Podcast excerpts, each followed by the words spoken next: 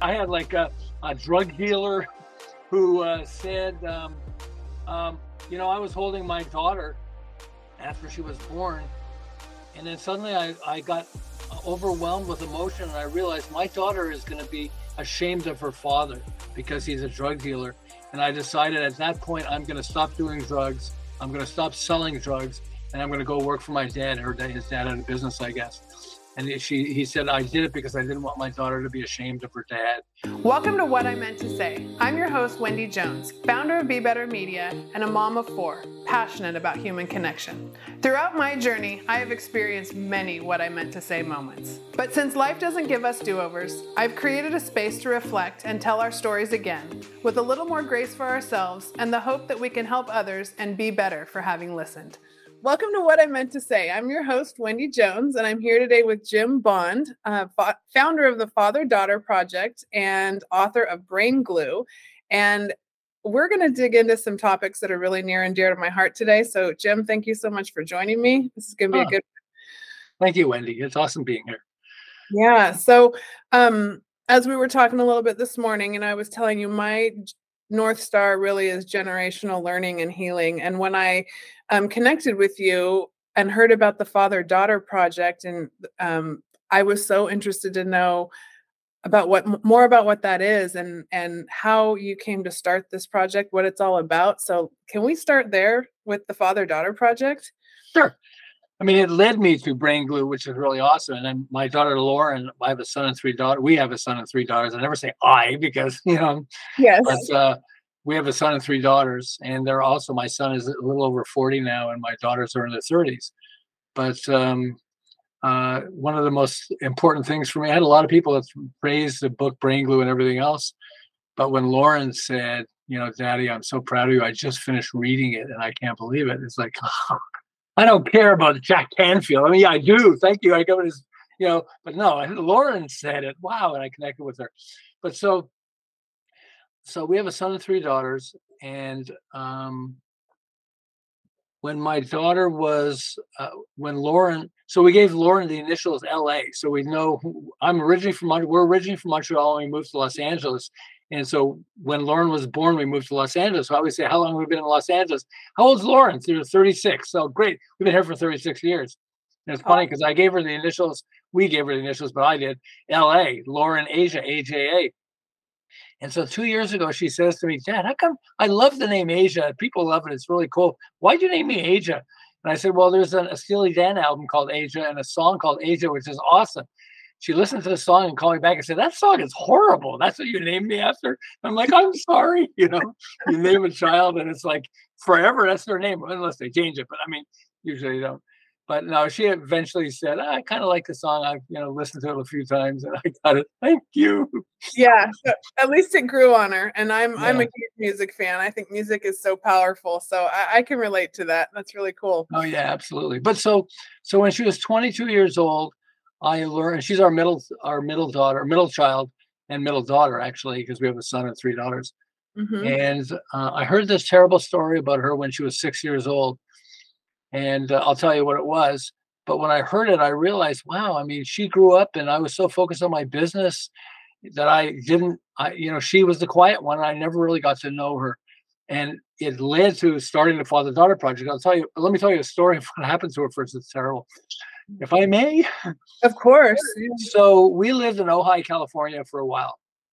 And our house uh, butted up against the the uh, um, baseball field, the local baseball field. So it was dusk, and every boy, and she's six years old at this time, okay, and every like boy in in Ojai is there, okay, playing baseball or watching friends, and all their parents are there. And our fence butted up against the baseball diamond. It was dusk, so light was coming in from the from the lights into our backyard. And our my my son and older daughter were looking through the fence, just a crack. They opened up the fence slightly so they could look onto the baseball field. And they called into Lauren. I said, Lauren, Lauren, come on here. You have to see this. And Lauren said, No. She said, Yeah, yeah, Lauren, you've got to see this. She said, Well, I just took a shower. They said, Don't worry about it. Just come out here and take a look at this. And she goes, Okay. And she goes out with a towel on and she goes up to the fence with look out. they ripped the towel off her, pushed her naked onto the fence, uh, onto the baseball field, and closed the gate. and she's knocking on the fence. Guys, you got to let me back in. They wouldn't let her back in. She had to walk naked around the baseball field and up to the front. Now, my kids are not mean, okay? And my oldest daughter says, uh, Dad, I know you're telling you might tell people the story, but you got to tell them we're not mean. We just thought it was a prank without thinking about the consequences. I got that. But for her, I mean, I suddenly realized that terrible thing happened to her. Like she had to walk naked in front of every boy in the, in the whole, you know, uh, city, basically, and to go through that had to have an effect on her. I had somebody I was telling it, and they said, "I bet you baseball anymore." but it's not. It's that's funny, but it's not funny. And so it was funny because for me, at first, I laughed a little bit. And I said, "Wow, that's really an odd thing to do." And then I thought, the more I thought about it, the more I realized, what a terrible thing! It must have affected her in so many ways. And here she was, 22 now, and this happened when she was six. And I realized if that happened to her, what else happened to her during the whole time that she was there? I remember I was at a client and I was uh, uh, emailing her. And I said, I heard about this terrible story and I feel really bad. And I feel like I wasn't there for you for your whole life. And then she said something to me in an email, and I'm like, started crying. And people came up to me, Are you okay? Oh, yeah, it's just my daughter sent me an email. And it was, uh, I've been waiting my whole life to hear this and it just it overwhelmed me and it made me realize so okay i learned something. So i started interviewing fathers of daughters okay and for free. I was just we would everywhere we would go if we would go to some conference or something like that we put up my wife would help me we put up a sign that says i'm doing the daughter project and any fathers of daughters that would like to be interviewed fine. And we did our recorded calls. It started like in the beginning i wanted to figure out how to be a better dad. But as time went on i ended and getting over 101 fathers of daughters on recorded calls. And I got, Let me. I got to tell you some of these. I, I had like a, a, drug dealer who uh, said, um, um, you know, I was holding my daughter after she was born. And then suddenly I, I got overwhelmed with emotion and I realized my daughter is going to be ashamed of her father because he's a drug dealer. And I decided at that point, I'm going to stop doing drugs. I'm going to stop selling drugs and I'm going to go work for my dad. Her dad, his dad had a business, I guess. And she, he said, I did it because I didn't want my daughter to be ashamed of her dad. And it was like really powerful. Then I had this other guy. Oh, this one was one of the world's uh, most powerful uh, attorneys. And I don't want to say who it is, but he's also one of the founders of the HMO industry that hired, you know, the big uh, pharmaceutical, I mean, uh, you know, healthcare industry. Mm-hmm and he said to me, uh, so when I got on the phone, it must have been his daughter that referred it, you know, because we wouldn't let people know what we were going to ask them, but they recognized that it's really powerful. And so when I got him on the phone, and it's good that I was on the phone because I was face to face, I would be like, ah, because this guy's like powerful. And the first thing he says is, okay, what the hell did I get myself into here? Okay. So I'm like, go through the questions, and I have a behavioral management background. So I would ask deep questions. And you you can't ask a deep question like hit him with the first question being deep. You right. Little questions first, and it's like going underwater. You know, if you hold your breath and go underwater, when you come up, you can go underwater and stay underwater for longer. And so the yeah. same thing is with questions. I could go deep, deep, deep, deep, and I'll stop and ask a really easy question, like, you know, what are other dads like? you know, and okay, now let's get back to you on a scale of one to ten. You know, yeah. that way. But this guy said to me, he has a son and a daughter that are his biological daughters, and then he has an adopted daughter. And he said, normally, if you have a son and a daughter, you can't adopt, um, but because you know they, they want to give it to families that don't have kids, basically first. But mm-hmm. because I have such clout in the, in the healthcare industry, I got my choice and I got to choose a daughter. And she, her mom, the the adopted daughter, her mom was an alcoholic, so she sort of had that tendency. But she was about the same age as the other one as oh, okay. the son and daughter. And so, so I said, so tell me about your daughter. I'll go through the questions. And he would say, I'm proud of her. She went to Harvard, or I don't know where she went to, but some big university and stuff like that. And she's an educator now and all this stuff. And she's got two kids and everything else. Okay, great. So now let's ask about her. Let's say her name is Jenny. It could be, I don't remember what the name was, but I have it in my book. But uh, but let's say her name is Jenny. Okay. So let's talk about Jenny. And he goes, Oh, okay there was such a transformation that blew, it was you know this is a guy i got to cry i couldn't believe it so yeah.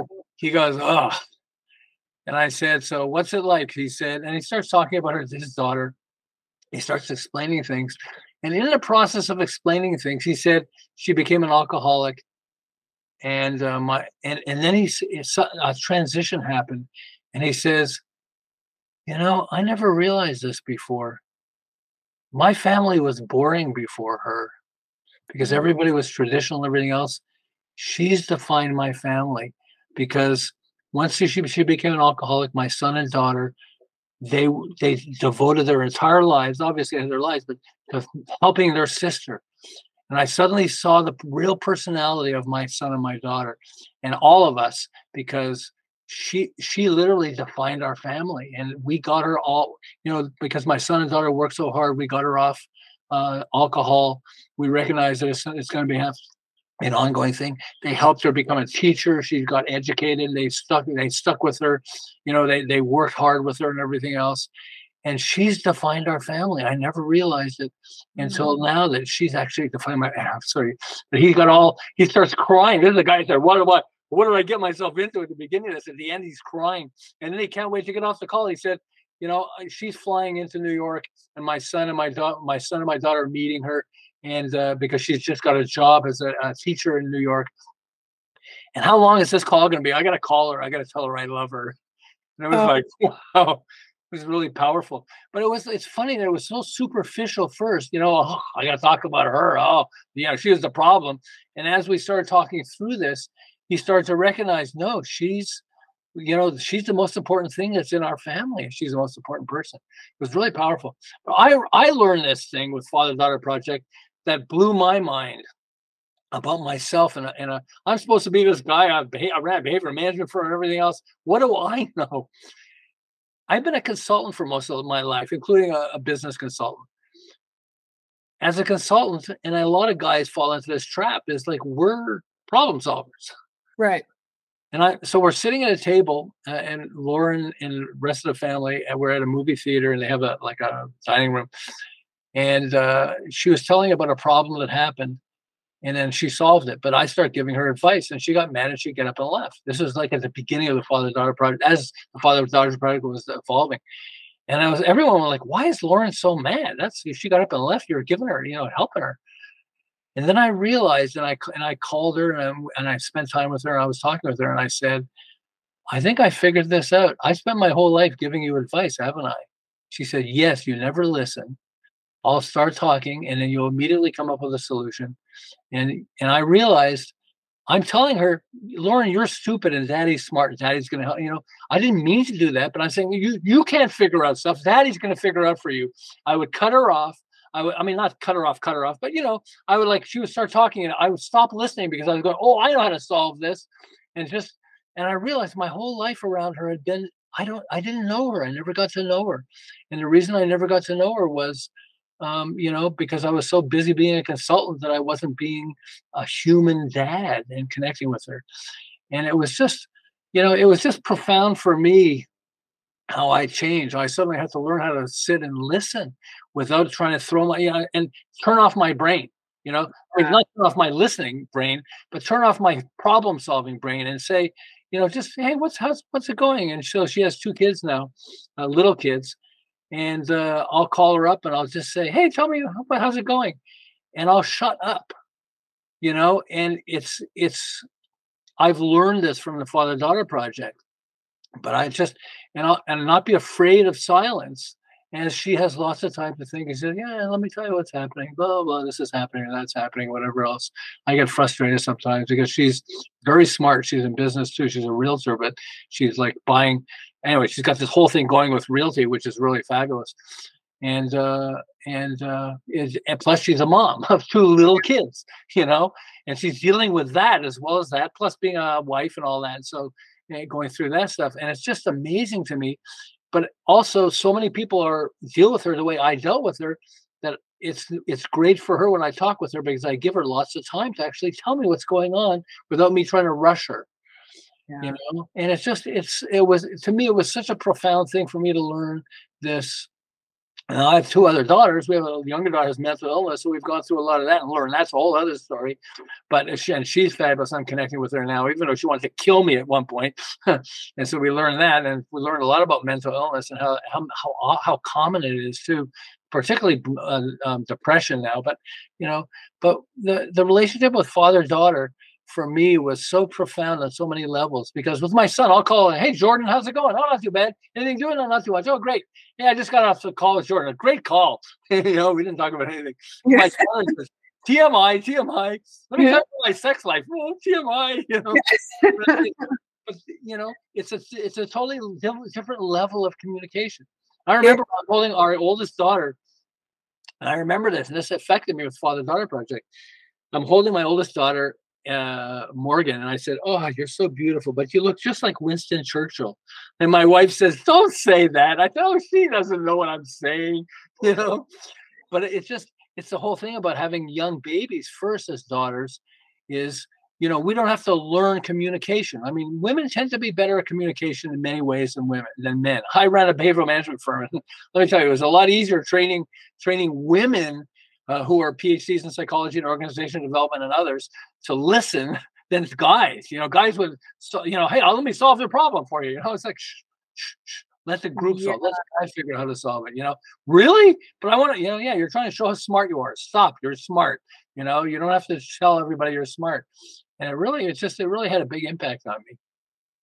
Yeah, that is, that's, there's so much there with the, you know, the male female roles and the, um, also this the gold that comes from parenting. I want parenting is one of my favorite topics. And I always, I have four kids too. And telling people, you know uh, we spend so much time on you know the graduations and the christmas cards and the the scholarships and the the awards and all of that stuff but what you really realize as you get farther along in the journey is it's it's the adversity and the hard things that you go through the way you choose to manage those and like and really be present with it absolutely defines your relationship with your kids and I never realized what scared me as a dad as I started doing the research into it is how much of an impact I have on my kids, on my daughters particularly. And so let me give you an example. This this uh, a friend who's a copywriter, she lives in Santa Barbara, and so as I was I wrote the book, I had the the, um, the essence of the book, um, and I asked her if she could read it and just going to give me some feedback on if it was good or bad. and she read it and she gave me this about herself. She said, I started reading this and then I realized she's um, um, from Ireland, uh, from from Ireland, okay, originally, and she said, and she's she's in her sixties and never got married. Had some relationships, they were really small relationships, and never realized how much an impact her dad had on her. She said, I started reading my book and I realized this. To me, my dad was a cold fish. Okay until I started reading your book. And then I realized, like, oh, wait a second. And she said, I started realizing this thing happened. In Ireland, guys are drinkers, you know? And so dad would come home half drunk because that's what dads do, you know, they drink. Yeah. And so she said, My dad came in. I remember this as I'm reading her book, and suddenly rec- I recognize this thing. She said, My dad came in, you know, you could tell he, you could smell booze on his breath. And he said, Hey, you know, can I help you with your homework? And I said, No you know, and I humiliated him, you know, you're drunk, uh, you know, and he turned around and he left. He didn't leave forever, but, you know, he went and he left. Yeah. And I realized, I bet I humiliated my dad. And I can suddenly remember other times during my life when my dad approached me like he did with this he wanted to help me somehow he did the only way he knew how and i humiliated him and scared him away and she said i always consider men cold fish through my whole life and I've never had a close relationship with a with a man. And now she said, my dad has passed away. I wish I could talk to him now. I I can realize. I, it's the first time I realized he was actually trying to connect with me and didn't know how. And as soon as he did, I would push him away instead of him. And I always thought men were cold fish. I'm like, wow, you got that from this because a lot of it is just I'm re- reviewing, uh, you know, doing elements of the uh, interviews that we had. So we're doing the interviews. It had an impact on me, but it was like, wow. You know, I mean, just the relationship and the relationship with fathers and daughters, it can be so profound. I'm amazed how many famous people have better relationships with their fathers and their daughters. And it's not because it's a, a men, you know, man son relationship, but I mean, they're famous people and big, companies and all that stuff. And two things happen is uh, one of the things I discovered through lots of research, uh, including on the Supreme Court, that when a father gets a daughter, suddenly they start voting differently. You know, a father who who, ha- who owns a company or has a company, it could be a head of a big company, like a multi-million dollar company or whatever else. Suddenly, they're how they relate to daughters and women, and not daughters, but women, and they give them promotions and all that stuff improves when they have a daughter. You know, it's just, I mean, so this, that attorney I was talking about, Yeah. he was telling me how uh, one of his daughters, uh, she, he, uh, he said something and she said, you are a mean, you are a mean daddy and a mean person. And he said, young girl, do not talk, young girl, do not talk to me about that. And she said, no, I have to tell you because somebody's going to tell you. Everybody's afraid of you. And he was telling me how he went to, he said, you know, stop, you know, stop. I'm not going to stop. He went to work and he asked his assistant or his secretary, he said, My daughter said I'm a mean person. Am I a mean person? he said, What do you think she said to me? She said, Do you want an honest answer? Yeah. You probably, said, like, oh, wait a second. Yeah. said, it's just having a daughter shit, got me to start looking at how I interact with people in the first place. I mean, life is tough, you know. We're in business, you know. But uh, am I that mean a person? And Yes. her answer was, "You want to? You want me to tell you the truth?" Yeah i mean that that's powerful and i, I it reminds me my, my best friend she had a, an amazing mother and her her mom would always say um you can you can lie to anybody but your kids. Your kids Yeah, oh yeah, always see the real you right? Yeah, and- for sure. and and I, I actually give kids credit who are willing to speak up because that's not always an i mean that's No, a character trait and it i'm wondering through your studies like what are some of the character traits that you've seen that fathers that come from that father daughter relationship like do you you see so, what i'm so here's the biggest one. Okay, the most common comment that I had from 101 dads of daughters, and they were totally different all over the country, was I want to have a better relationship with my daughter. I just don't know how. And so this guy was telling me the story, and this was common. There were a lot of people told a similar story. He's telling me the story how, um, you know, the more he, the closer he tried to get to his daughter, the more he seemed to push her away. And I know why now because I bet it was because you're trying to give advice and that's how you're trying to get closer instead of listening. Okay. But that's fine. But he's telling me how he tried to get a really close relationship with his daughter all his life and he he never could. And now she has she has two kids and she has a terminal disease. I forget what it is, and she's gonna die. And he said, um, I'm closer to my daughter than I've ever been before. She moved in with me. I said, Hey, look, you're renting a place and everything else. Stop renting. You know, take some half of my house.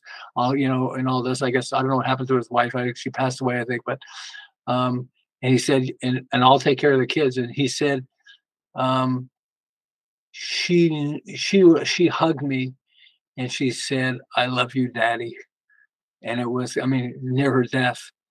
And he said it was the most important moment in my entire life.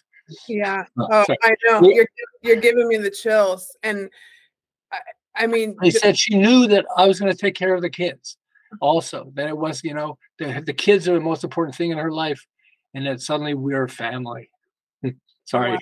no i that's that is profound and I, I i the stories that come through when we talk when we really have I, i'm with you i'm not one for small talk that's part of the reason i love to do this podcast is you get these really deep conversations about what really matters in life and um when it comes to fathers and daughters what are you what do you think are the most profound things that a father can impart to their daughter Well, the first thing he has to do is turn off his cell phone.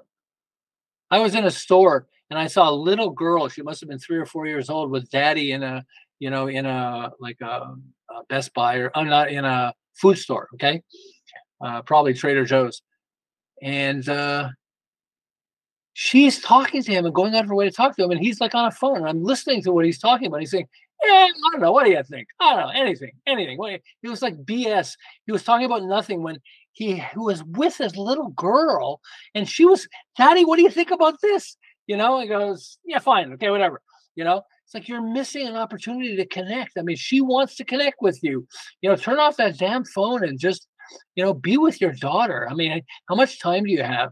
When I do it as it goes through brain glue, okay? The issue of, you know, we're affected by emotion, by emotion, not logic. Okay. I mean, there are these major studies that discovered that more than 90% of decisions are made on the emotional side of the brain. Okay. And that's why I say no like trust. Okay. I got it. But it has to be more than that. You know, but there's got to be that triggers emotion, but there's got to be more emotion. And so I realized that, um, you know, a lot of the things that we we don't interact from an emotional standpoint with. Uh, so if we're selling Disneyland, okay, so people would say, I go mad, glad, sad, fear, shame. Okay. Pick an emotion mad, glad, sad, fear, shame.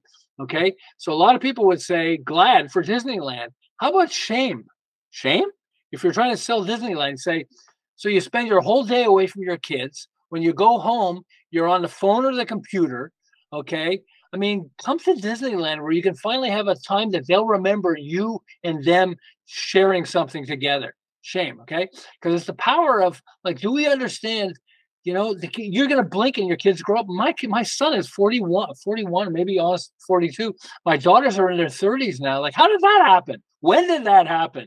You know, I mean, it happens so fast. And you know, I have a um, I have a, an ex partner. He was fabulous, but he had a stroke in his uh, late 40s. Okay, on a treadmill. I always said those things will kill you. You know, He always said he had a stroke on a treadmill. It's like trying to get me on a treadmill. You sound like my dad. That my okay. dad, my dad says stuff like that. okay. I, I, love uh, to exercise, but that's a scary story. He has he has no uh, siblings. He and his wife they have they have no siblings, no brothers and sisters. Their parents have passed away, and they have no kids. Now I never asked him because I didn't want to make him feel bad in case you know who knows what the reason is. But I realized, like, I mean, I've got kids. My whole life is defined, you know, is fabulous. I mean, it's not defined because you never know what's going to happen tomorrow. but right. I mean, but you know, if I didn't have kids, I can't imagine what my life would be like. Yeah, I focus on business. I love. I talk about brain glue. I did. I did. I've done the book Brain Glue. I'm really proud of it. But my daughter's proud of it, and oh, that affects me in a way that my friend Bob will never have. You know, you can never. He. You know, I understand. Okay, you get to do a lot more skiing and a lot of of those types of things but that doesn't replace the love that you feel the connection that you feel with your your kids. And sometimes you have a bad one. I have a I got can I give you a brain glue story? Yes, so Brain has tools that trigger the brain to make it easier to get people to say yes to you, to buy your products and services, but to say yes to you too. And so um, rhyme is one tool, okay? Because this this mom asked me to help her with her son so rhyme is one tool, and, and a metaphor or analogy is another tool. Okay, it's like uh, if you think of um, Shark Tank, the TV show. It's not a tank full of sharks, but the, because it has that cool metaphor, then people remember it. Or Rocky Road ice cream. It doesn't have rocks in it, you know. Open it, hey, look, there's rocks in this ice cream. What's that? No, it's you know. But so, um, so this mom said, "So you're an expert in brain glue." I always get worried when somebody says that because no, Jack, uh, uh, John Gray, who did Men Are from Mars, Women Are from Venus. Oh yeah. he changed the title of his book, and it went from twenty thousand to uh, 50 million books just because he changed the title from Men, Women, and Relationship to Men from Mars, Women from Venus. But he's telling me, do not tell anybody you're an expert. I go home. I'm supposed to be an expert in, in man woman relationships. I go home and my wife proves me wrong all the time. Tell him you're a specialist. So I'm a specialist. Okay. I love it. Okay. But he said, so it was brain glue. So she said, You're an expert in brain glue. as soon as she said that, I'm like, Oh no, what's she going to ask me? And she says, My 14 year old says, um, Mom, Mommy, why do we have to follow so many rules in life? How do I answer that? So I'm like, uh, Okay. So let's start with rhyme. You know, rhyme is one of the power tools. It's like it helps OJ Simpson get off from a murder trial. It's the glove don't fit, you must acquit you know, uh, yeah. on the murder trial. Okay. But uh, so I said, let's start with rhyme. So why do we have to follow so many rules? What rhymes with rules? Oh, fools. Only fools don't follow rules. So there's one. Okay. Okay. So, but let me do an analogy or a metaphor too. So I came up with this metaphor and I said, uh, so I sat with her and her son. I said, So you were asking your mom, why do we have to follow so many rules in life? And he says, Yeah, this is a 14 year old. So, Yeah. So I said, Well, when you're thirsty, you could drink out of the toilet, but why would you want to? Remember, only fools don't follow rules. And he looks at me and he goes, oh, that makes sense. First, when does a 14 year old ever say that anything makes sense? I escaped quickly before he ask another question, by the way. but I mean, but it, it what I it doesn't really make sense what I said, or did it just trigger parts of their brain? You know, it, it made him go like, oh, interesting, you know. And I, there are two phrases, uh, political phrases. One of them is, you, and these are the same because they're not logical. You can't hug a child with nuclear arms. Mm-hmm. Okay, it's like, hmm, okay. And people are gonna like you're nodding your head, you know. You go, hmm, okay. Does it really make sense? There's no logic to it. You're taking you can't hug a child, which is emotional, with nuclear arms. Okay, you know, that's, that's emotion too, but in a whole different way. But you're bringing the two together, and, and people go like, ah, you know. There's another one, and this is not an anti or pro gun thing. So I'm not I'm not taking any political stand on this. But I heard a, a, um, a comedian say this, and I thought it was it, it fell into the same category and he said um, the right to bear arms is almost as crazy as the right to arm bears. You know, it's like what? okay, and we laugh, but it's it's it's triggers. You know, and yeah. So, but I it's it's lots of fun because I get to, to share with my kids because they've gone through the uh, the brain glue book. My daughter said like after she finished reading it, she was like, "Ah, oh, it was really I'm so proud of you." And I was like, "Oh, thanks." And I tell the story in the beginning of the book. I don't want to totally ruin the story, but I'm gonna I'm gonna ruin it. So if you guys read the book Brain Glue, I, am ruining the first story. I apologize, but it's really good story because I think it it sets up the book, but it helps us too. And I'm talking about Lauren again, my middle daughter. I love it. Lauren was four years old. So here's the title of the section. Okay, my four year old daughter didn't want to have sex with the boy next door. Okay. I remember. Yes. I, I, do lots of workshops for U.S. small businesses. By the way, having kids gives you great stories. I want to start there. Okay. So if you're a writer yeah. or if you have any ideas, you can get great ideas from kids and a kid experience. But this was profound for me, and I was so I I was uh, sharing this with uh, the classes I do with for the U.S. Small Business Administration, and I said, um, so I'm so uh, I heard my daughter outside our door. I was standing near the door of our house, and she was talking to the boy next door. And the boy next door said, "Do you like Alan?" The boy next door, and Lauren says, "I like him, but I don't want to have sex with him." Four years old, okay.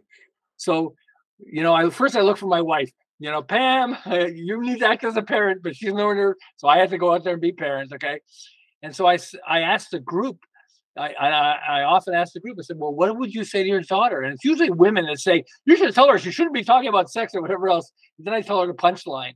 And the punchline is I went out there, luckily, I don't know why I had the right question, but I said, Lauren, what's sex? And she said, that's kissing. I said, yeah, don't do that because you'll get germs. And then I quickly escaped, by the way. But I mean, how it's a four-year-old. Why do we assume a four-year-old has the same understanding of things like sex as we do? You know, that's it's it's crazy. And I I always help uh, people understand if we get it wrong with a four-year-old, are we getting it wrong with a 40-year-old? I mean, we always yeah. assume people understand what we're saying. I love Zig Ziglar had a great line. Okay. And yeah. this is why we focus on text and emails all the time. Okay. And this is a problem that comes up. Listen to these words, okay? And then I'll tell you all the different ways it could be interpreted. I did not say he beat his wife. Okay. Okay. I didn't say he beat his wife. Somebody might have said, but I didn't say he beat his wife. I might have implied it. I didn't say he beat his wife. Okay. And am I talking about tennis? Eh, yeah. different ways can you take these words? So you send a text to somebody. We live on text, right? You send right. a text to somebody, and suddenly somebody's pissed off at you. You don't understand why. Why? Because they misinterpreted something you said. Yeah. I, I, had this lady that said, Why do you scream all the time? Which I do scream, sorry. oh, no, but why do you scream all the time? And I said, I'm sorry. She said, No, every time you send an email, it's in all capitals, all capital letters. I said, Oh, interesting. Yeah, that's screaming. Yeah. And I, I stopped, by the way. I do sometimes have a headline with a capital but I, I I misunderstood what she was saying. She was telling me I'm screaming all the time. I could have gone, I'm really sorry, and I'll try to lower my voice. But she didn't mean that. What she meant was, you know, I'm sending emails with all capital letters. But yeah. it's so easy to misunderstand. You know, absolutely. I mean, but tone, tone, and inflection matter so much. One of my daughters is uh, in theater, and it you you're right. I mean, the way that we understand each other like it, it's not just the words it's the tone and inflection and body language or all caps if we're right uh, it is it that's a fascinating Well, human... Margaret Thatcher, in my book, I talk about the tone of voice because Margaret Thatcher became the prime minister of England, but before she did, she had she talked fast and she had a higher voice, and she actually had to go to a voice coach to lower her voice. She went to a voice coach who taught her to talk a little more slowly and so and, and because they loved what she represented in the party in the in the party in England that she was part of, but they would never elect her as prime minister or as head of the party and eventually become prime minister. After she went through the voice coach, they voted her in. And I came from a family that they would shut me down all the time. I was the oldest of four kids, especially my middle brother. Brother, I love him tremendously. In business, no, we were in business. Oh know, yeah, but, you know. But he would interrupt me all the time, and I was, you know, I became. It's good. That's probably why I did father daughter because I'm a good listener sometimes. Yeah. but you know, mm-hmm. I, I and that's one of the things with the father daughter when I interviewed dads is I would be I would ask a deep question and I would be quiet and I would say maybe 10% of the dads, maybe more, were embarrassed and would say, I'm sorry, it's taking so long. Said, no, no, all you take the time you want. And then out of it would come something really deep. Okay. That inclination for dads to want to fix, right? What you were saying, like to to to really just speak quickly and say, I want to fix this. Do you think that comes from more of, you know, just the male mindset, or do you think it's because we don't want our children hurting? and we just want to stop the hurt? I think it's a combination of both. I think it's one of the things we have to remember that a lot of it comes from how we evolve. I mean, we were the hunters and you were and gather. I mean, you know, we were the hunters. We had to go out there. There's sort of something in the brain called um, uh, the connection between the left and the right brain. I forget what it's mm-hmm. called, but it's uh, it's uh, corpus callosum. Okay. Okay. Yes. Yes. Yes. And it connects the left and the right brain. And uh, when we're in the womb, at some point when we when it's when we're male when it's determined that we're male whatever happens we start getting a, a, bunch of um, um, testosterone and testosterone eats away at the corpus callosum. It doesn't totally eat away at it because you have to have some connection but it eats away at a lot of the corpus callosum which and that makes sense. That's why my wife can do multi she's listening to music she's listening to npr or something while she's doing typing and while she's answering questions with somebody else. I how do you do that? I have to turn off music and sound if i'm doing you know if i'm writing an email that's really important or something like that. And it it's part of it i believe is because we had to go out and hunt and if we're hunting a wild animal like a tiger or something like that, we have to turn off our emotion because otherwise the emotion will take over you and you go, mm-hmm.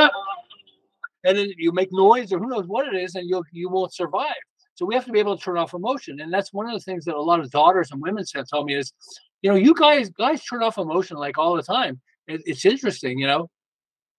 And it's because we have the ability. It's easier for us to turn over off emotion, I believe, than it is for women. You know, I mm-hmm. mean, that's why you'll get overwhelmed with emotion. I get this guy who goes, "Oh, what am I gonna? Oh, I have to talk about my daughter now." Okay, you know, and in the end, he starts crying. It's unusual because but I'm making a connection somehow and it's connecting with them in a way that we want to cry. I mean, guys cry. We don't cry when we're watching football games or whatever. I watch hockey, but I mean, we do sometimes, you know, but yeah. it's very rare, you know. But when guys get together, it's it's fascinating. I always find it fascinating because when just guys are together, if you're not watching a football game or some sport or something like that, you know, they actually get into deep conversation. I have this friend I know who's gay. He was talking about how hard it was dealing with his family, and or this other guy, this Hispanic guy, who suddenly uh, he lost his job, and his and his he's this old guy, and he was mm-hmm. talking about how uh, his family told him, "Do not get another job because you're going to hurt our unemployment." And he's like, "I have no purpose in life now. I'm I was the breadwinner for the family, and now they're telling me don't work." You know, and like, we get deep conversations but it's it's only when guys get together and there isn't like something on like sports or something like that that guys will actually talk about it. In fact, I had this guy. We're talking about the listening, okay? We're a bunch of guys that got together, and he said, "So I have this thing that I do. I come home. I know there's a football game on. I do not turn on the football game. I sit on the couch with my wife and I say." So tell me about your day. And I sit, I force myself for 20 minutes to not say anything. And all the rest of the guys went, Really? You sit for 20 minutes and don't say anything? Yep. That's what I do every day or almost every day I go home. I force myself to do that. It's like, wow, you know, we were envious. That's the value of that that's really powerful because I could see, I mean, especially if you, I mean, at that point, I was a stay at home mom with little kids, and to have that connection, that human connection of, of, of an ad- adult conversation, and to be able to unload whatever had happened in your day, I mean, that's a really powerful relationship tool. That is, that speaks volumes to me. That's really well, cool. And, and as fathers of daughters, we grew up with a girl that didn't talk. So it was body language and the connection. So we have a connection with the daughter. I mean, not all connections are good. I, will say that. Okay. Right. In, in, in most situations, you know, we hear about the bad ones without realizing the bad ones are this big and the good ones are this big. I mean, most of them are good situations, or they're trying to be good situations. Yeah. And, so as a father, I remember because I had three daughters. I I grew up. You know, they grew up and uh, we didn't have to talk. And so, because we didn't have to talk, we can communicate without talking. Then, as time went on and I started talking, I was comfortable because they already knew who I was. They knew that I loved them and held them and hugged them and everything else. And hugs are very important, by the way. Interesting. I, that makes a lot of sense to me. But is that something that came out um, in your interviews? Yeah. I remember I had this fireman. this guy was awesome. He was a 9 11 fireman. He had friends that died on 9 11. He has a daughter.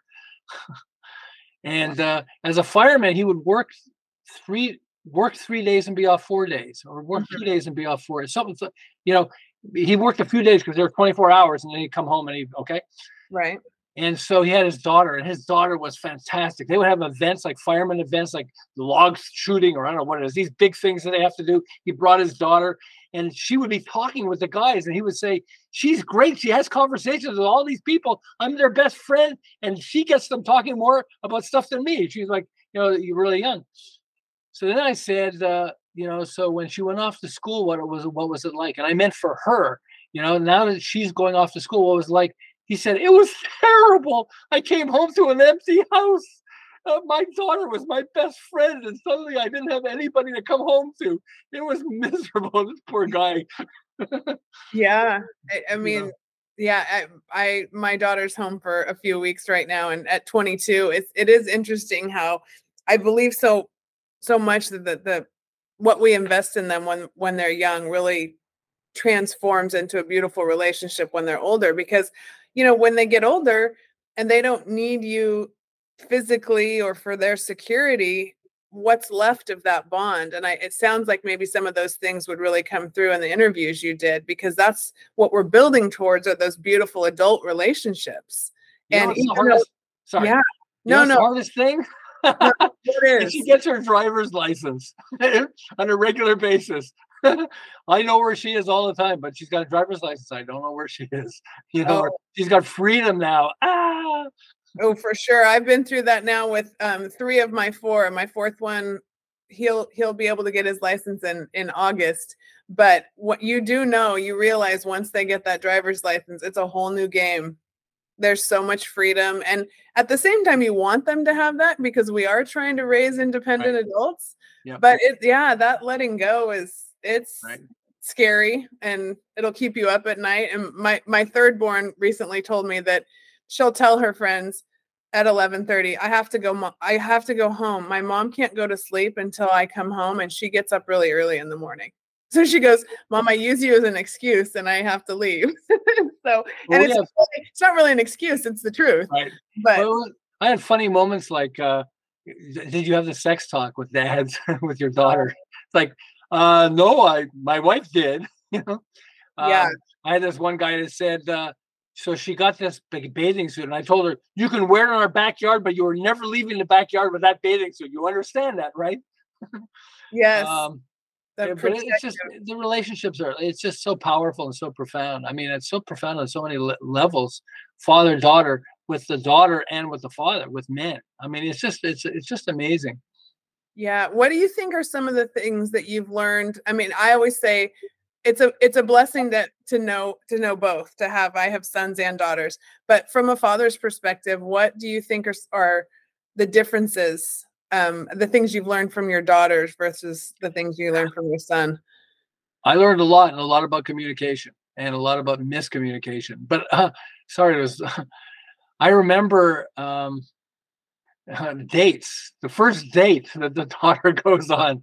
Yeah for a lot of dads it was fine it was not a problem but for some of them, you know, this guy said, he said, so her boyfriend came up here and I'm like acting really tough. And then she's, oh, my dad's just kidding around. you know? It's like, what? I'm yeah. trying to make sure you're okay. You know? Yeah. Dad, dad. Okay, dad. Anyway, come on, let's get go inside. but do you do you think that that protective gene did that did did did that come out in the father daughter um Always, absolutely, absolutely. Well, yeah, the the drug dealer that didn't you know he didn't want his daughter ashamed of him. Yeah. You know, I'm humil. You know, I didn't want my daughter. You know, I want my daughter to understand that I'm, you know, I don't, I don't want her to think I'm a bad person. I'm sure there are people that don't care. There, you know, there are some dads that are have a problem. There's some women that have, you know, you know, you know, misappropriate, uh, inappropriate interactions and all that stuff. But they are the exception, not the rule. You know, I'm even yeah. uh, heard um, uh, Oprah Winfrey talking about their bad relationship where she was molested and everything else, and then she went and her uncle took care of her. Uncle was good. You know, mm-hmm. big impact on her. And so, you know, we have to understand. I mean, I think the first thing we want to understand is uh, for between dads and daughters is communication more than anything else. And the second is what a profound impact. I have this woman. Huh, uh, she's originally from France. She's a, um, a famous photographer. I don't want to say who she is, but she's a famous photographer, and she photographs famous people like Michael Jackson and I mean just like mm-hmm. famous people. Okay, and their families.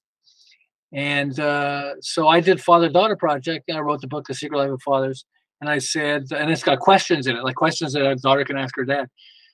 And uh, she said, and I said, can you ask your dad this? I want to get a sense for what the questions are. He said, well, no, my dad's, you know, my dad's, I never have a good relationship with my dad. I said, oh, come on. Said, well, okay. Um, oh, no, I, I started by saying, uh, so your dad, you're interacting with your dad. Why don't you show your dad your photographs? Take them to your website. He said, no, my dad always he has nothing but negative to say about it. I said, "Oh, come on, show your dad your website because I want to get feedback on like you're you're starting the interaction with your dad."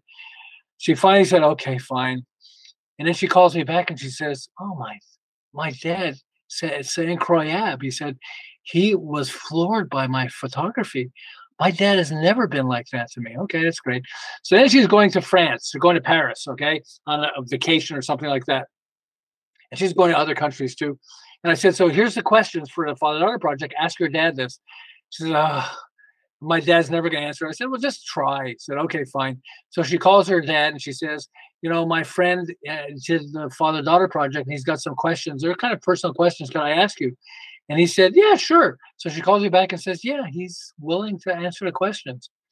And I said, uh, okay, so go, cool. So she goes to Paris and then she goes into her dad and she spends some time with him. And then she says, Hey, can I ask you a question? He says, Sure. So she starts asking him the questions. And after he realizes how deep the questions are going to be, he cuts her off and says, Okay, no, no, no I don't want, I didn't know you're going to get that deep. I don't want to answer questions. So she left humiliated, you know, pissed off. You know, I knew my dad was going to be like this.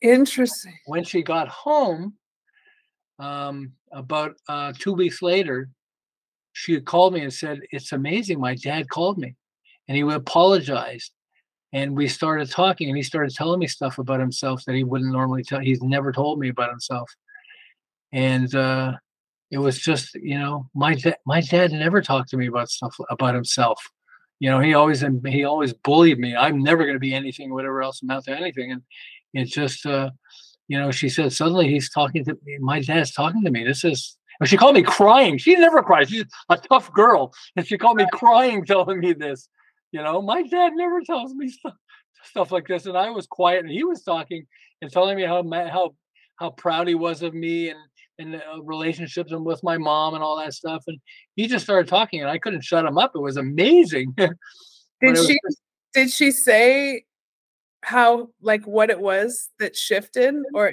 in him or or you know to to have that?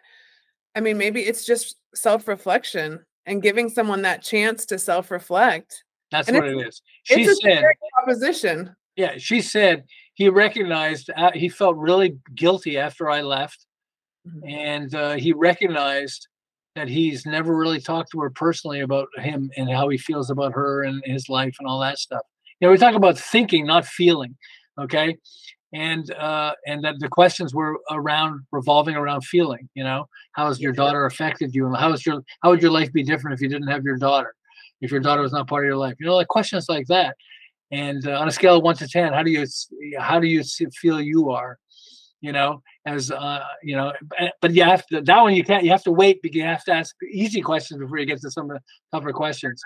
And, you know, yeah, exactly. But it's just it you know it, it was just really powerful because yeah, I my mom so huh, um so I never thought of my mom as a daughter, but as I'm doing, I did father daughter project after I wrote the book. I said I should interview my my mom and start talking to her about her. I didn't totally interview from the questions, but I started asking her questions about, and um, I never realized this. My mom had been married three times. She died last year, but she'd been married three times. I had a tough relationship with her. She was really abusive towards me, and mm-hmm. then I suddenly had this moment, this religious moment, where I sat in my room, really pissed at my mom, and I realized you know this is not about me she's not mad she's just her her she's a mess uh, emotionally and i just happened to be there and so she's taking it out on me and i realized no she's having a hard life and my dad was really our, our first dad her first husband was really tough on her mm. really tough on her huh, i didn't realize her dad was the one that started it all okay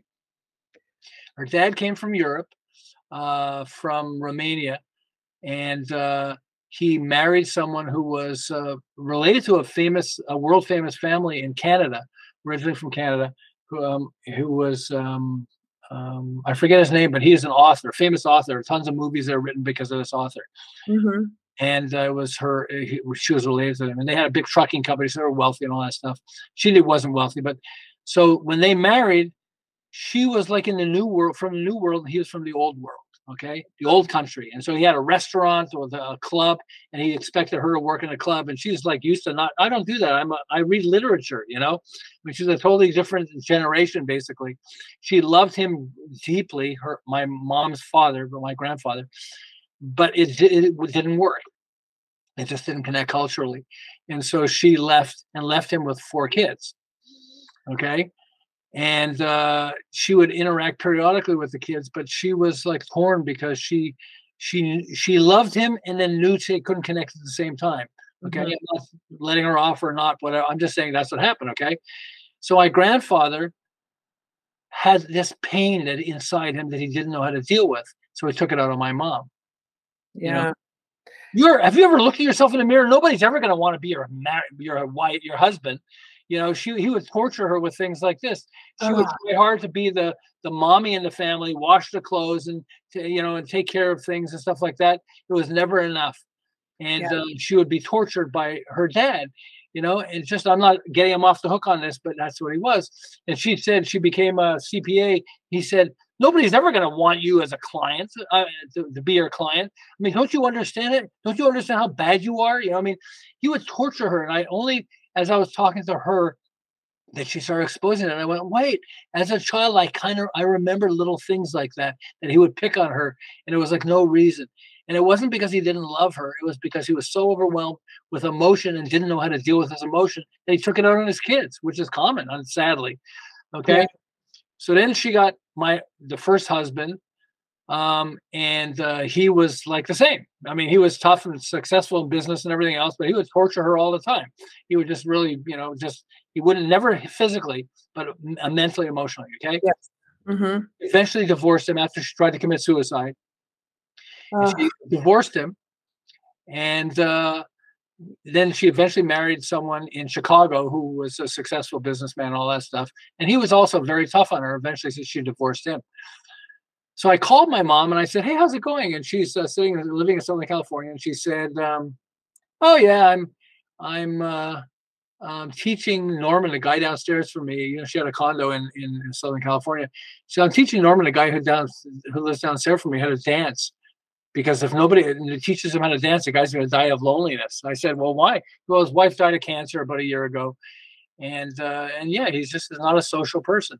I said, so what's he like? Oh, he's the nicest person. You wouldn't believe it. I said, uh, what does he look like? Oh, he's so cute. I said, so how come you don't date him? Oh, without ex- without a hesitation, he said, um, because he's he's too. I have to remember the word. Um, she's basically saying because he's too nice. you know. That is so powerful. How those patterns that we carry with ourselves like this you're telling the generational trauma story and it that's what strikes me in so many of these conversations and how important looking in the mirror is and trying to understand where we came from and it's a really hard thing to do well the good news is within six months they married okay, okay. and it changes it changed her life i saw my my mom said um you know, I she would be holding hands with him. She, I never saw my mom holding hands with a husband. You know, he she would be sitting. He eventually died after uh, just over tw- uh, about twenty years, and we were at the hospital while you know in his last days. And I saw her sitting next to him holding hands, and they were crying and everything. And it was like she she finally had somebody that connected with him. He's too nice. He was too nice to her. She wasn't. He would defend me. She says, Norman defends me. You know I mean, sometimes he would sit back as my kids would attack. They, you know, my kids have a lot of my mom's genes. You know, yeah. You know, you stop t- treating Norman like that. You're being mean to Norman. Oh, he's okay. You don't tell me how to treat my husband. Yo, mom, you're you're treating Norman badly. You know, and they would, and Norman would sit there like all of us would sit back and big smile on their face as they watched it. You know. Yeah. But I mean, but you can see that my mom was like a kid. I mean, she was like a teenager with her first love when she finally had it. But it made me realize it was just a fraction away from her rejecting this guy who was the perfect one for her. And because it was programmed into her from her dad that, you know, if I'm not comfortable with somebody who's, you know, not being abusive towards me. And it made me realize like how profound it was and that it can change. This is not, you know, it's not in in lead or in stone that this can't be changed. It can be changed, but it does take help and support.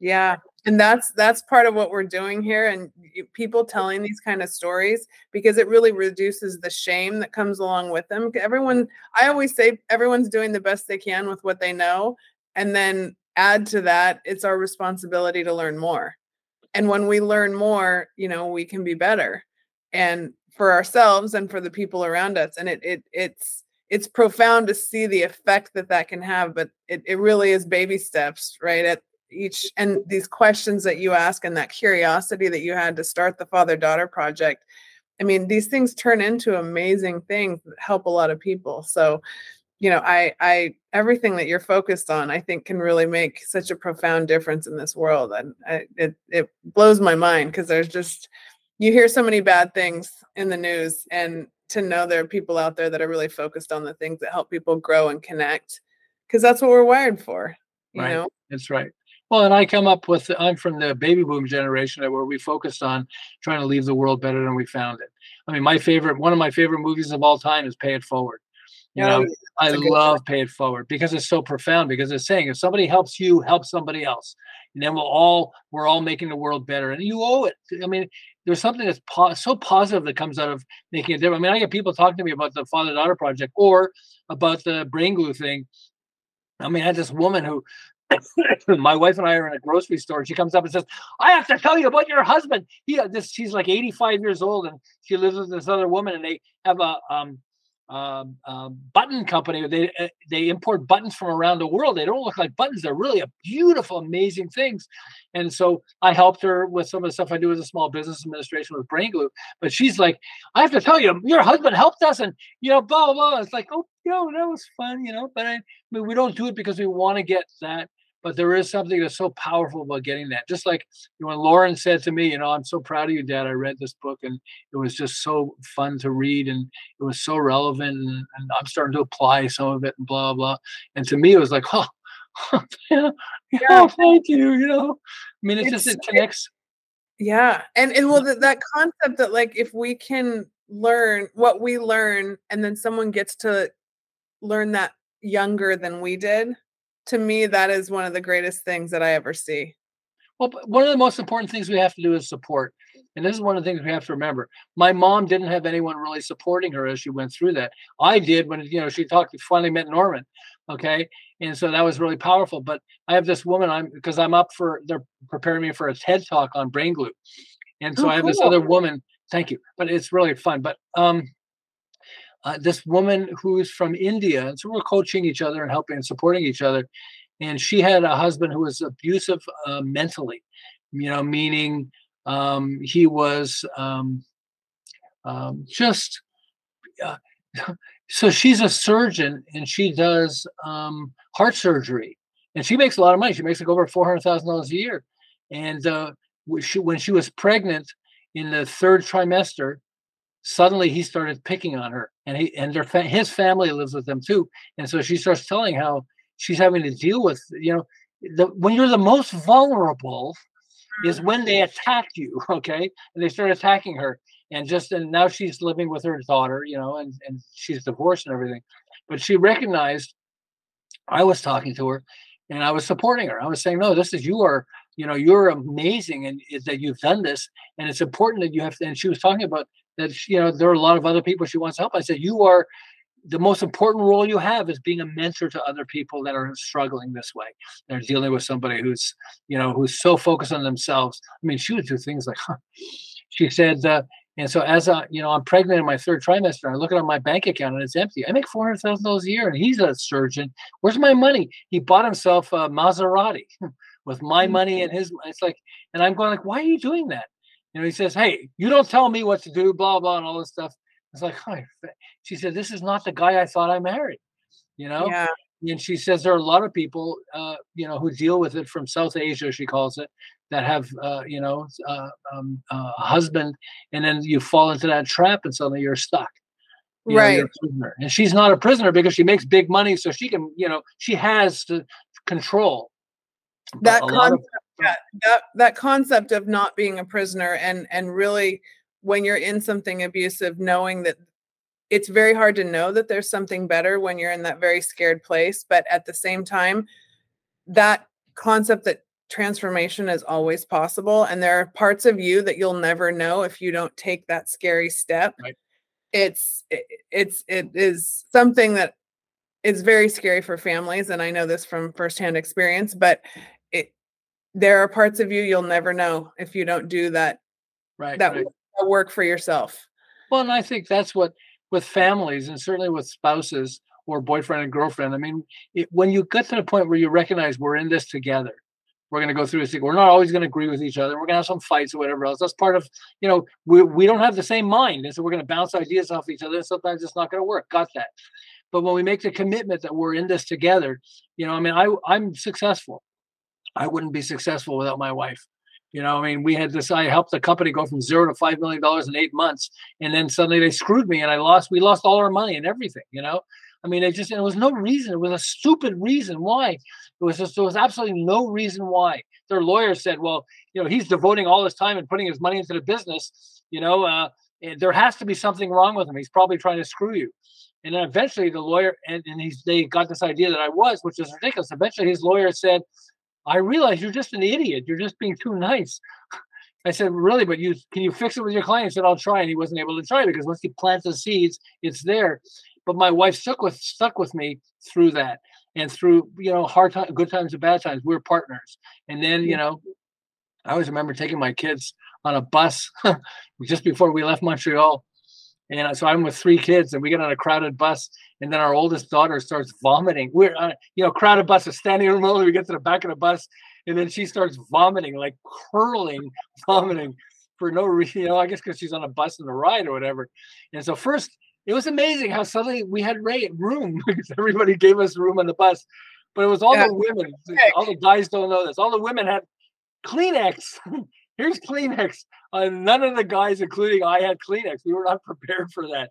But mm-hmm. so uh, thank you all you women out there that helped me because you guys are more prepared than we are yeah well we all have different skills and i always say like it, we talk about leadership a lot around here and it's you know men and women lead differently but when they both are when they're both the strongest versions of themselves we can really all lead to we lead synergistically and when we start working against each other or trying to be like the other one it causes a lot of mm-hmm. problems and it's not a competition. Eh, eh, and, and not only that, but so men who are managers and have daughters, I'm sure it's with just wives if they have a good relationship, but with daughters actually do a better job of managing because they become more conciliatory and more, you know, engaging. And so I, I remember when I was doing the book, uh, the Secret Life of Fathers and the Father Daughter Project, I heard this guy on NPR who was talking about um, uh, he's Iraqi but has never been to Iraq Okay, and he's in at UCLA. And because uh, you know we we beat uh, Saddam Hussein and all that stuff, he decided he wanted to go to Iraq to visit it, and just because that's his parents' homeland. He was born there, but they moved here right away. And he said it was so strange being in an environment where women's voices are not heard. He said because I suddenly he said that stood out for me more than anything else because here because there they would go you don't like that guy. You beat the crap out of him. Hit him with a stick you know? And we wouldn't say that because we say well talk to him first. Maybe you can talk it out first you know?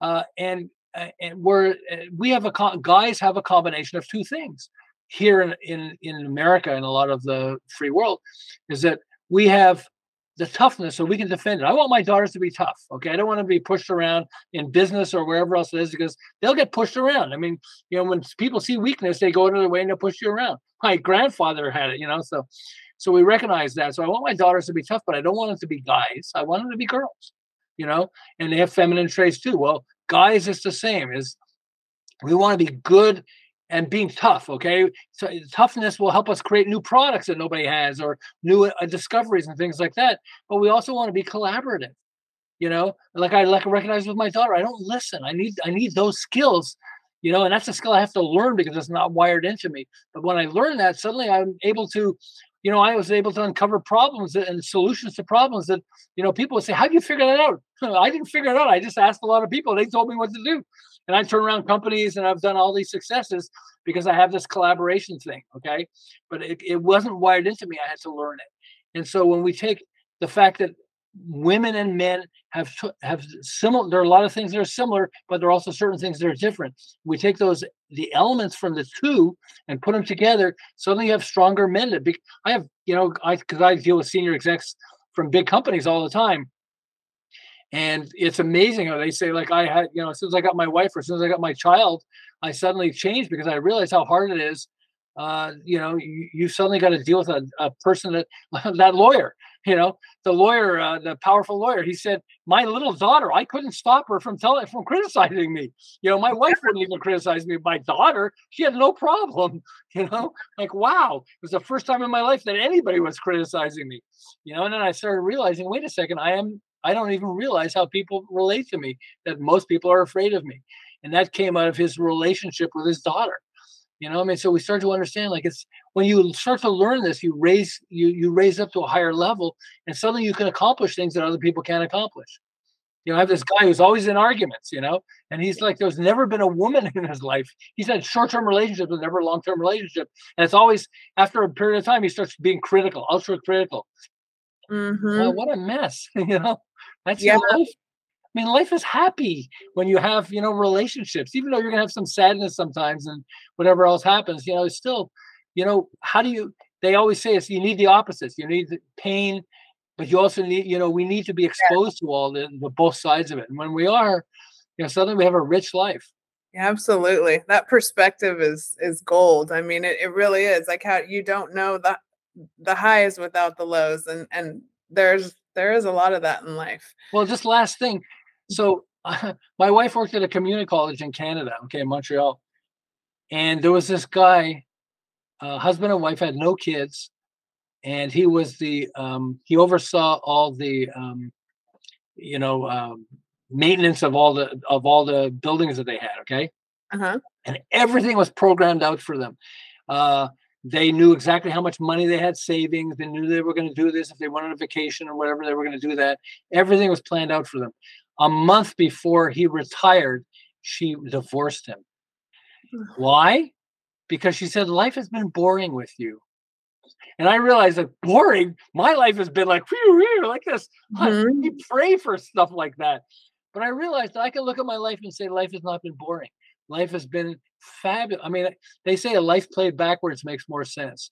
You know, you look back at your life and of all the different things that happened to you, good things and bad things, and you realize that wow, this is what a rich life we have. You know, what a rich life we have. And yeah. that's the, the, the, greatest thing. And I look at my my friend Bob, and you know, when he had his uh, you know, we had his stroke, uh, and uh, on a treadmill. I'll remind everybody, he had it on a treadmill, but. Uh, you know, he has nobody in his life to share, to talk about stuff, to to you know i mean it was just him and her and suddenly people felt uncomfortable talking to him because he he like this. You know, I mean, he was a person that was very prestigious, but suddenly, you know, he couldn't even form words properly, and it was really hard. And it's just, you know, the more we recognize that life is wonderful because it's got lots of variation in it and lots of things are happening and we recognize you know we don't i don't want my life to be boring i mean there are moments when i do yeah. but but in general no i mean you know these are rich lives that we have no no doubt and that quote when you said life makes more sense when you look backward it kind of leads it leads me to the question that i ask everybody that comes on my podcast which is what's a piece of advice that you would give to your younger self? You know i wouldn't nothing and i'm going to tell you why because if i would have given myself advice on how to have a better life then i wouldn't have gone through what i went through and I look back at my life now. I mean, I, there was a time when we moved to California, we were almost homeless. I mean, I got to experience all that because I I gave up my career, you know, in our studios and everything else, and we had employees. And suddenly, I came here to California and I shut it down. I didn't sell it and make money. And so when we came here, you know, I I suddenly had to reinvent myself. I had to figure out what I was going to do. And so I I might have said at some point in my life, well, I, I should have told myself to do this or that or whatever else but then I wouldn't enjoy life that I have now. I think that it's I I wouldn't want to change anything. You That's know, I mean, it, and it's it's not because I haven't been bad had bad moments where I wish I could have been better. It's I wouldn't I wouldn't recognize it as if I didn't have if I hadn't gone through it now. You know, again, life played backwards makes more sense. I look back at my life and go, "Wow, look at that happen." By the way, when bad things happen, you get good stories. hey, let me true. tell you what happened to this. My daughter was outside and she said, "I don't have sex with the boy next door," and suddenly, bam! You know, I yeah. got this experience. You know. Yep. I mean that that is that is so true, and it, hindsight is twenty twenty, right? So I mean these these things these are the things though that I love to capture through people's stories, and I I thank you so much because your insight on the father daughter relationship is is it's really near and dear to my heart and i think it's huge for generational learning and and change and healing and so thank you for what you've done and um, i want people to know where they can find you so where where can people reach out i'm hiding. You? i'm hiding thank find you Wendy, for having me.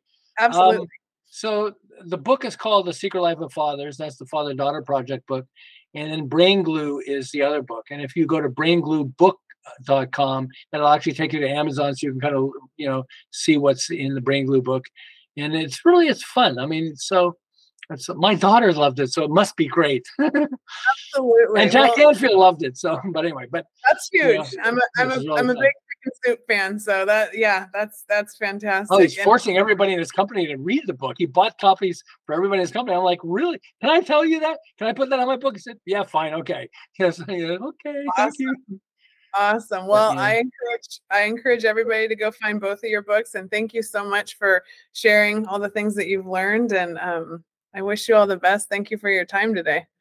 Thank you, Wendy, very much. And life isn't over, so hopefully I got a lot more to learn. Hopefully not Absolutely. Painful, yeah, well, lifelong learners, the key to longevity, I swear. So, yeah. Um, so to all my listeners, thank you so much for being here on what I meant to say today. And um, I'm here. I'm Wendy Jones, just reminding you to be real, be you, and be better.